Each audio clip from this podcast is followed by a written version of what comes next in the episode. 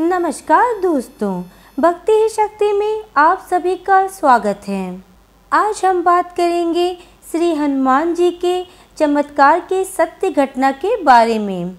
हनुमान जी बहुत जल्दी प्रसन्न होने वाले देवता हैं।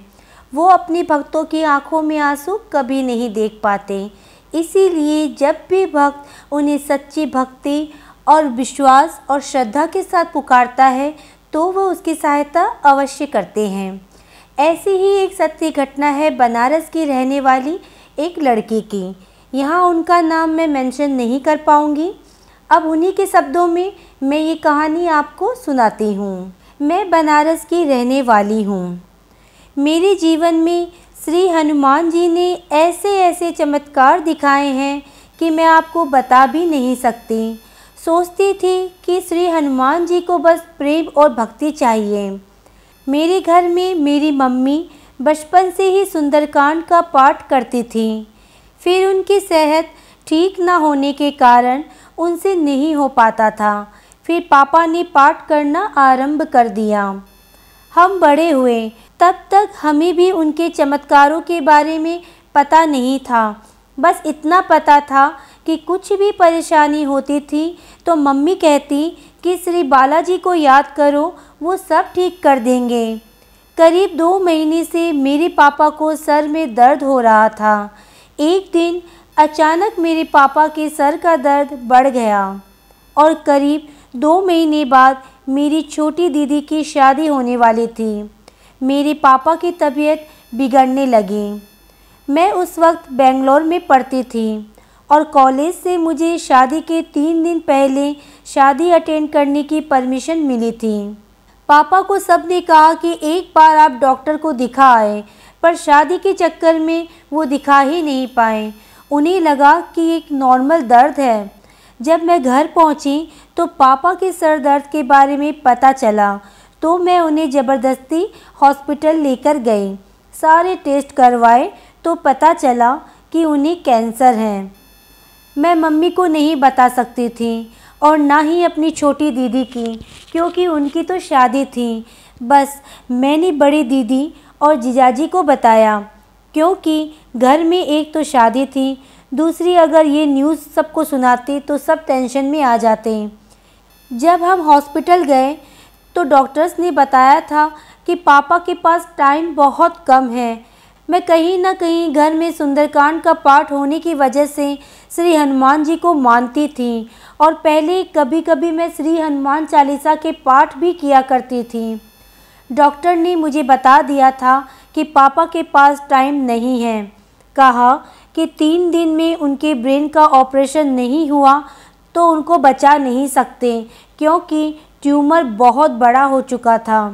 मैं उसी रात हनुमान चालीसा तो नहीं पढ़ पाई, पर गूगल पर मैंने हनुमान जी का फ़ोटो निकाल कर रोने लगी, क्योंकि मैं पापा से बहुत प्यार करती थी, पापा की बहुत क्लोज थी।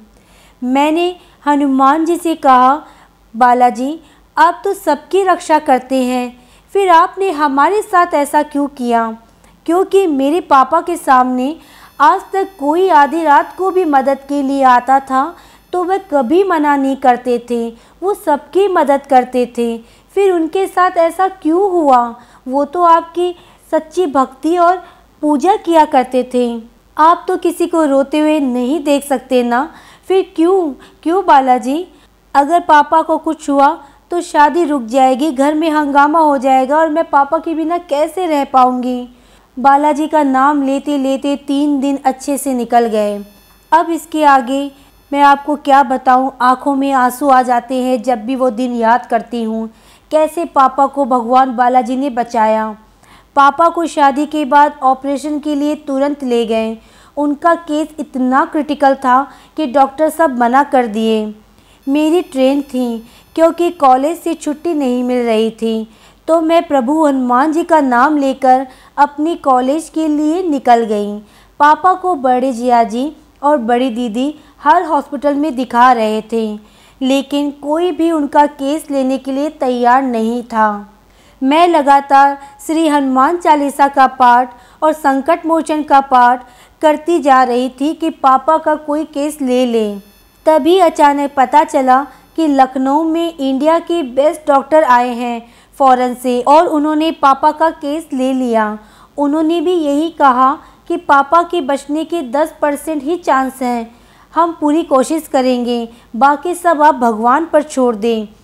डॉक्टर का तो फ़र्ज़ है, वो मैं ज़रूर पूरा करूँगा। मैं तब तक अपने कॉलेज पहुँच चुकी थी। जिस दिन ऑपरेशन होना था, उस दिन मैंने तुरंत सुंदरकांड का पाठ किया। छः घंटे ऑपरेशन चला। किसी ने घर में कुछ भी सुबह से खाया पिया नहीं था और शाम के छः बज चुके थे। मैं सुंदरकांड का पाठ लगातार करती जा रही थी। पता चला कि पापा का ऑपरेशन सक्सेसफुल हो गया है। मैं आपको बता नहीं सकती कि तब से लेकर आज तक मैंने मेरे हनुमान जी को याद करना नहीं छोड़ा। ऑपरेशन तो सक्सेसफुल हो गया था, लेकिन डॉक्टर्स ने कहा कि केस क्रिटिकल होने के कारण इनकी मेमोरी जा सकती है। पर हम सभी श्री हनुमान जी का नाम लेते गए और फिर पापा को होश आने के बाद सब कुछ नॉर्मल था। पापा बिल्कुल ठीक हो गए थे। अब इससे बड़ा चमत्कार और क्या हो सकता था मेरे जीवन में? आज उस बात को कई साल बीत चुके हैं। मैं उस दिन से श्री हनुमान चालीसा का पाठ करना कभी भी नहीं छोड़ा। अब मैंने नियम भी बना लिया था। अब मैं दिन में सात बार श्री हनुमान चालीसा का पाठ और तीन बार संकट मोचन का पाठ करती हूँ। चाहे मेरी तबीयत ठीक हो या न हो, चाहे कुछ भी हो जाए, मैं पाठ करना नहीं छोड़ती। क्योंकि अब मुझे यकीन हो गया है कि श्री हनुमान जी को बस साफ़ मन से, सच्चे मन से याद करो तो वह ज़रूर हमारी मदद करते हैं। वो अपने भक्तों को कभी रोते हुए नहीं देख सकते। बजरंग बली किसी को भी रोते हुए नहीं देख सकते। बस मन में कोई पाप नहीं होना चाहिए। मैंने जब जब संकट समय उन्हें पुकारा है, तब तब हनुमान जी मेरी सहायता के लिए अवश्य आए हैं। तो मैंने उनसे भी कह दिया, आज से आप मेरे भाई हो, मेरे ईश्वर हो। अगर मैं भूल जाऊँ तो मुझे आप ज़रूर राह दिखलाना बालाजी। मेरी आप पर पूरी श्रद्धा और पूरी भक्ति है।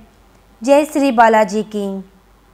दोस्तों, ये थी बनारस की रहने वाली एक लड़की की सच्ची कहानी। देखा ना आपने कि उसने कैसे बालाजी को इतने सच्चे मन से प्रार्थना की और बालाजी ने उसकी सहायता की। जय श्री बालाजी की। आज की वीडियो में बस इतना ही। अगर आपने अब तक मुझे सब्सक्राइब नहीं किया है तो सब्सक्राइब ज़रूर करें, कमेंट और लाइक करना ना भूलें। इसी कामना के साथ कि आप हमेशा खुश रहें, स्वस्थ रहें। नमस्कार।